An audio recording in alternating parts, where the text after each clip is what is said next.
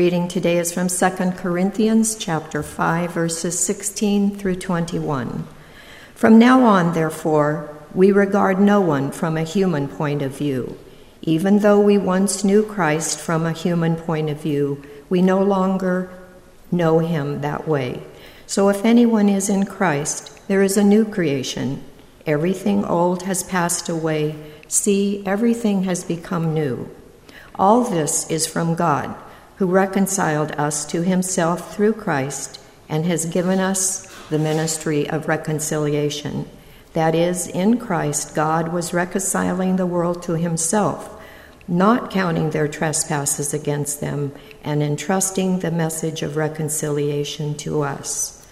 So we are ambassadors for Christ, since God is making his appeal through us. We entreat you on behalf of Christ, be reconciled to God. For our sake, he made him to be sin who knew no sin, so that in him we might become the righteousness of God. This is the word of the Lord. Last week, we heard from the book of Nehemiah how the man Nehemiah directed a construction project to rebuild the wall around Jerusalem.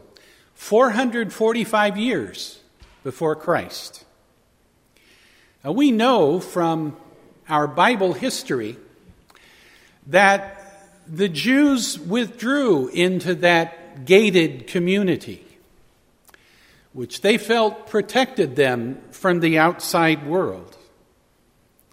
They withdrew and insulated themselves physically, culturally, and spiritually and convinced themselves that God was their God and theirs alone. We also heard a bit from the story of Jonah, a prophet to the Gentiles in Nineveh, and Ruth, an immigrant from Moab who converted to Judaism and became the great grandmother of King David, a pivotal figure in the history of Israel. Those stories represent what eventually became the worldview of biblical Judaism. For the overwhelming message of the Hebrew Bible is that God is the creator of all that God is God and God alone. Therefore, if there is but one God, and that God is parent of us all, then we must be family. And you know what they say you can choose your friends, but not your relatives. Now, that perspective was baked into the DNA of Christianity. It was modeled by Jesus himself in his conversation with the Samaritan woman at the well.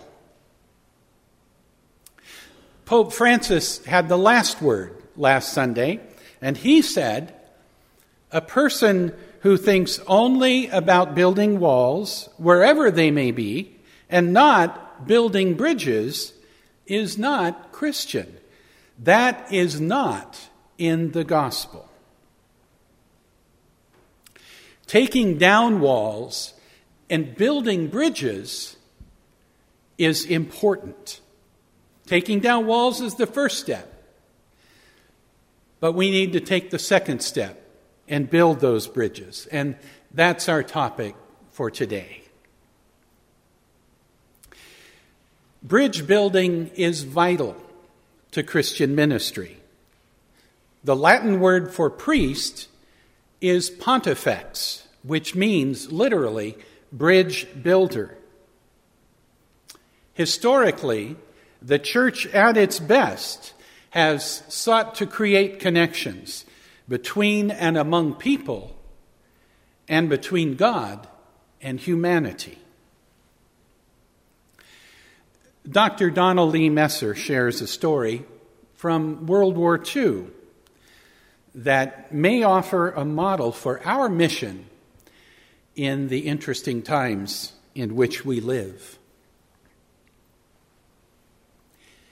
An amazing bridge building feat was performed by Russian troops in the winter of 1942. A military engineer by the name of Sosnovkin and his brave band of men stood not far from a river on the front. Across the river, on the opposite bank, the Nazis were standing guard, punctuated at intervals by the spurts of machine gun fire and the shells they launched into the Russian ranks. The Russian command knew they had to get across, but in so doing, they faced steep odds. It would be near impossible to build a bridge without being detected by the German sentries patrolling the opposite riverbank. Engineer Sosnovkin made a decision. He would build a bridge quietly, and when it was completed, the Germans wouldn't even know it was there. He outlined the plan to his crew and they went right to work. During the ensuing nights, the men labored stealthily hour after hour. They planted bridge pillars in firm foundations of stone, but they didn't let any part of the pillars or the top cross pieces extend above the surface of the water. They fastened pieces together with nuts and bolts coated with oil. They literally had to feel their way through each intricate operation in the icy water under the cloak of darkness. When the bridge was completed, Sosnovkin drove stakes into the bank aligned precisely with the bridge. Russian tanks moved into position. They had all been painted white to match the snow covered terrain. The first tank broke through the ice, and its treads rolled onto the bridge. And soon a wave of armored vehicles crossed the river and fanned out on the opposite bank. The Rzhev offensive had begun, and the stunned Germans beat a hasty retreat. As a person committed to nonviolence, I hesitate to use war stories as sermon illustrations. However, building bridges under icy waters seems an appropriate metaphor for the current divisiveness that troubles our nation our world, and even our United Methodist Church. A few minutes ago, June read from 2 Corinthians. Here is that text as translated by Eugene Peterson in the message. We don't evaluate people by what they have or how they look. We looked at the Messiah that way once and got it all wrong, as you know. We certainly don't look at him that way anymore. Now we look inside. And what we see is that anyone united with the Messiah gets a fresh start, is created new. The old life is gone, a new life burgeons. Look at it.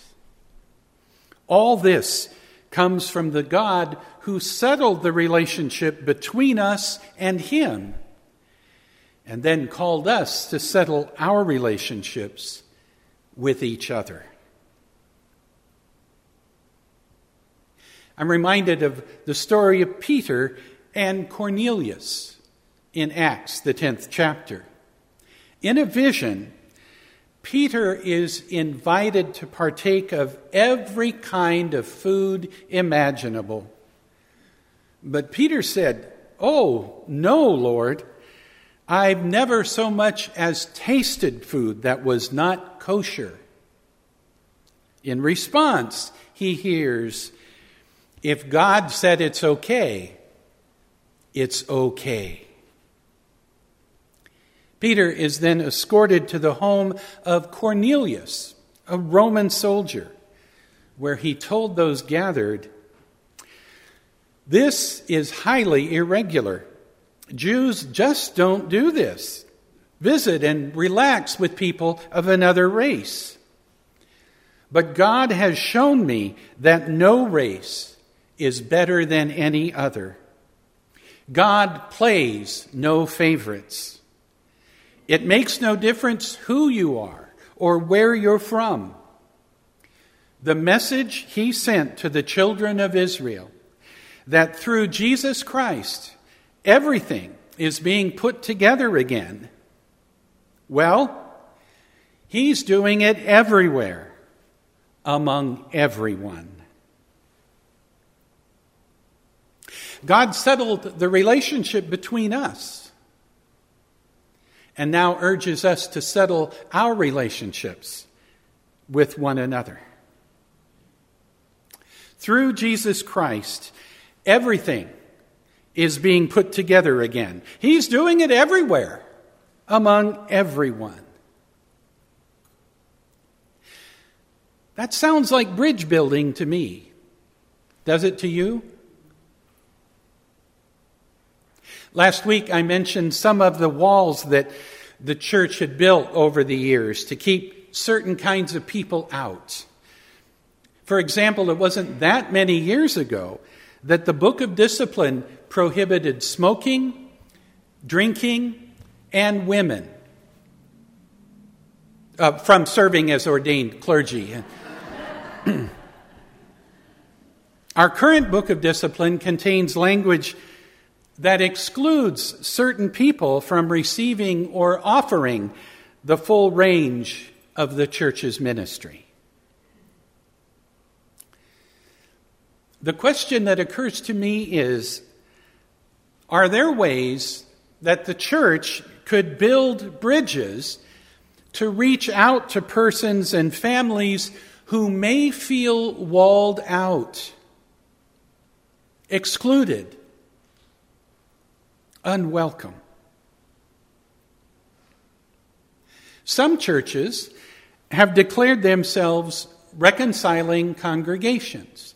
That is to say, the walls that divide us as children of God are broken down. Christ is our unity. No human condition, race, ethnicity, culture, language, country of origin, handicapping condition, sexual orientation, gender identity, age, political even political ideology, even sports team affinity. Nothing disqualifies anyone from receiving the welcome of this congregation's open hearts open minds, and open doors. Some churches have explored offering assistance to immigrants who are seeking legal status or citizenship in the United States.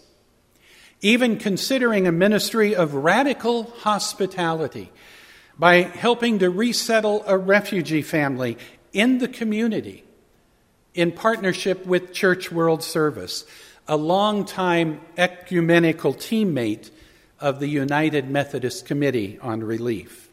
Again, demonstrating open minds, open hearts, and open doors. Or perhaps we can follow where the children lead us. Hannah, take one.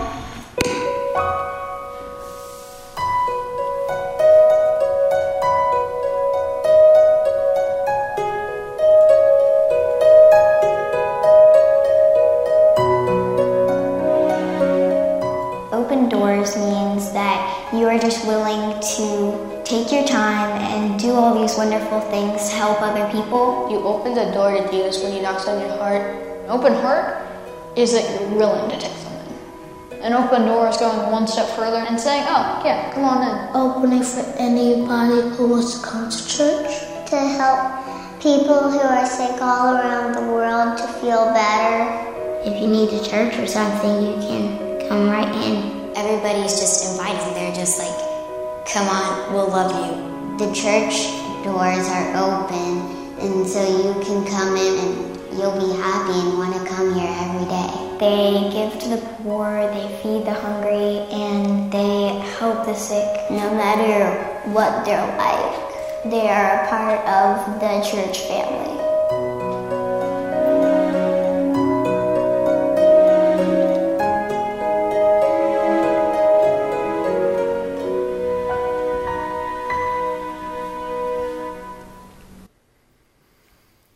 Are there people that you know? People who are part of the congregation or the community who are hurting, grieving, feeling angry, estranged, alienated. How might we build bridges of Christ's love to reach out to them and extend healing and peace, to settle our relationships. Would you make a note, please, to reflect on that question this week? in your prayer time. Where might we build a bridge? Think about that in your study time, your devotional time. And then please jot down any thoughts that occur to you, any inspirations that the Holy Spirit brings to your awareness. We're almost done, but before we close, would you like to hear a story?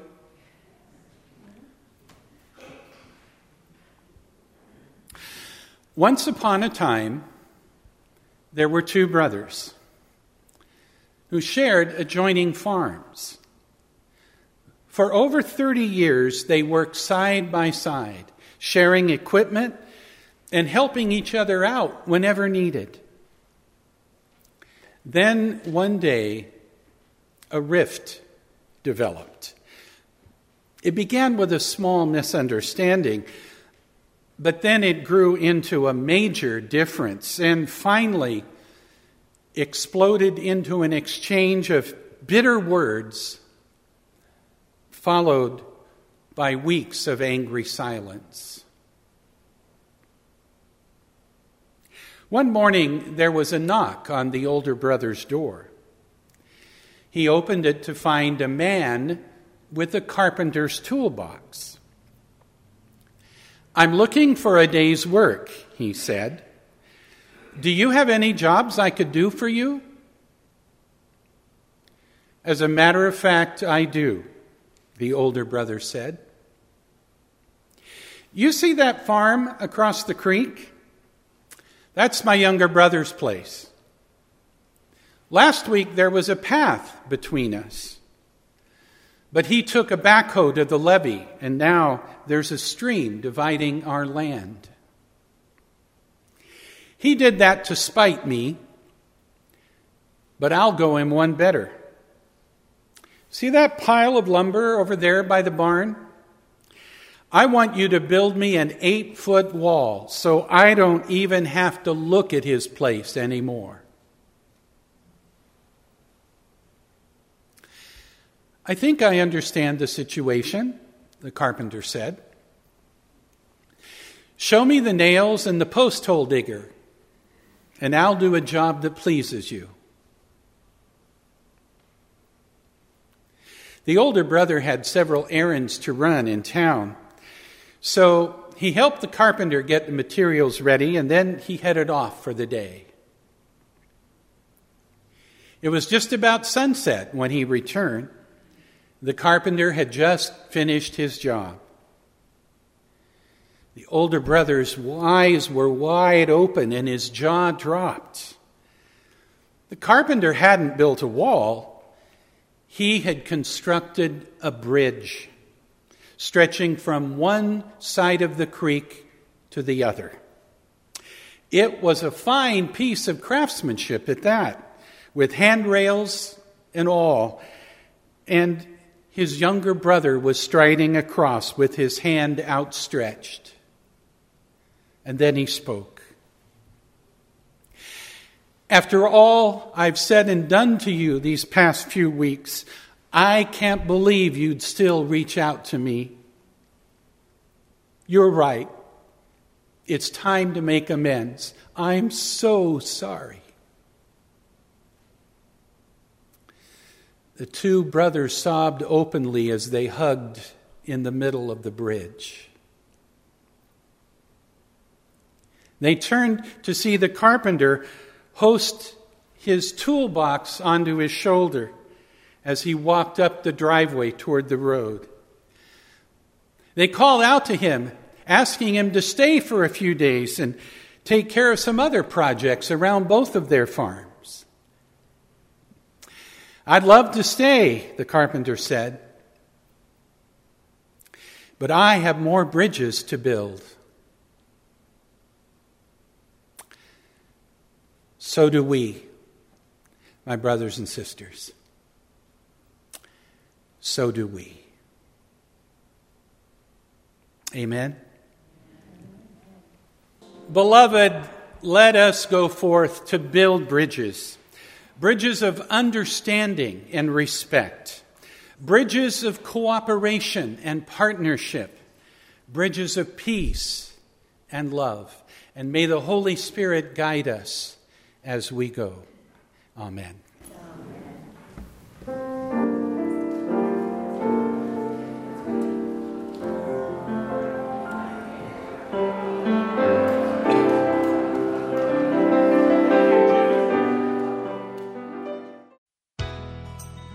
Thanks for listening to this podcast of the First United Methodist Church in Turlock, California. This podcast is distributed under a Creative Commons non commercial share alike license. For more information about our church, visit www.fumcturlock or call the church at 209 668 3000. Visitors are always welcome. And now, may the peace of the Lord dwell in your hearts this day, and may God bless you.